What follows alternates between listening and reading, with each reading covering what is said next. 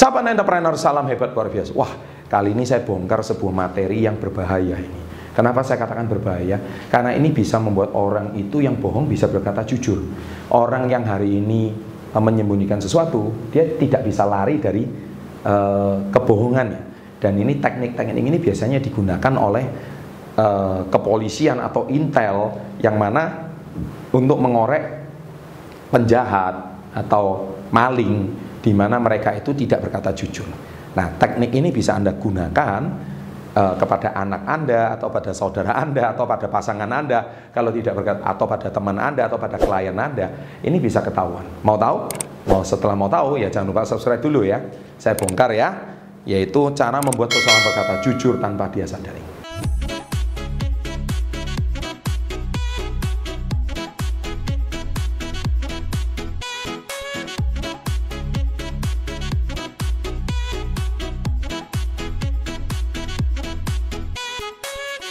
Cara pertama adalah ada enam ya. Cara pertama, ini yang paling penting, jangan menuduh.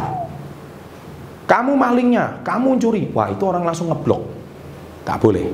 Ya, saya punya buktinya. Ya kalau anda punya buktinya ya terserah. Ada CCTV, ada ada kamera. Ya dia sudah nggak bisa mengelak. Tapi ketika anda membongkar uh, kebohongan dia, anda jangan langsung menuduh. Kamu itu saya dengar dari teman kamu itu ngambil uang saya.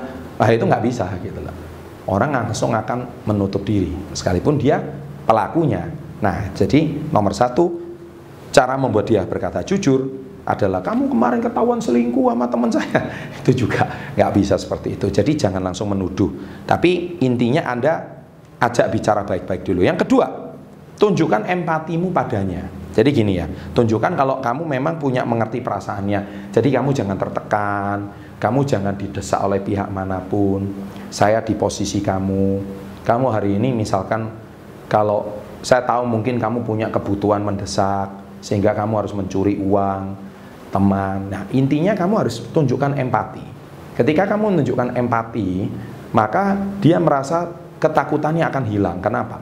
Karena berarti ada pihak yang hari ini tidak berusaha mengintimidasi dia karena selama ini semua orang mengintimidasi dia dia merasa ketakutan tapi anda di posisinya nah ketika orang sudah mulai merasa nyaman anda punya empati nah masuk ke step ketiga yaitu timbulkan kesan bahwa tidak ada masalah besar jika ia jujur nah ini penting sekali kalau bahkan Anda jujur, Anda punya nilai kredit tersendiri di mata saya. Anda setiap orang pernah berbuat kesalahan.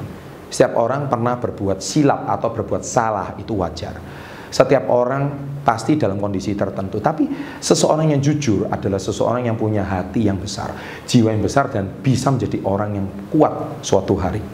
Karena apa? Tidak ada ceritanya orang yang hari ini berkata bohong itu menjadi orang yang sukses.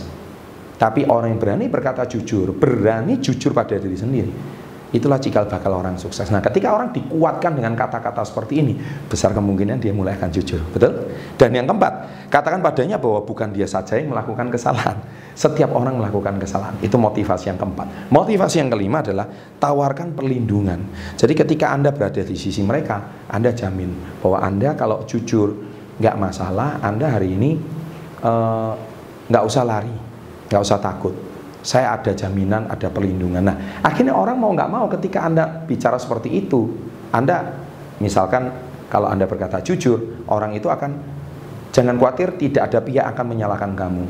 Ya, kalau misalkan ada pihak yang menyalahkan kamu, saya jaminannya. Nah, itu kan beda. Ya, orang itu akan merasa ada ada teman, ya ada yang mensupport dia sehingga dia tidak takut. Yang keenam, buat ia merasa tenang dan nyaman ketika dia melakukan kesalahan ini. Nah, bisa biasanya kalau Anda lakukan 6 step ini, kemungkinan besar 99,9% dia akan merasa terbuka.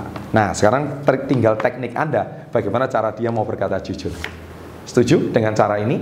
Ya, yang terpenting praktekkan. Jadi kalau ketahuan karyawan Anda mencuri, ketahuan teman Anda hari ini berbuat tidak baik atau ketahuan hari ini Anda hari ini melakukan kecurangan atau siapa pun ini teknik ini bisa Anda terapkan. Ya, selamat mencoba, selamat mempraktekkan karena ilmu sukses before 30 tidak ada gunanya kalau Anda tidak mempraktekannya. Bagaimana menurut pendapat Anda? Jangan lupa subscribe, jangan lupa komen. Ada dua video di sini tonton. Always salam hebat luar biasa.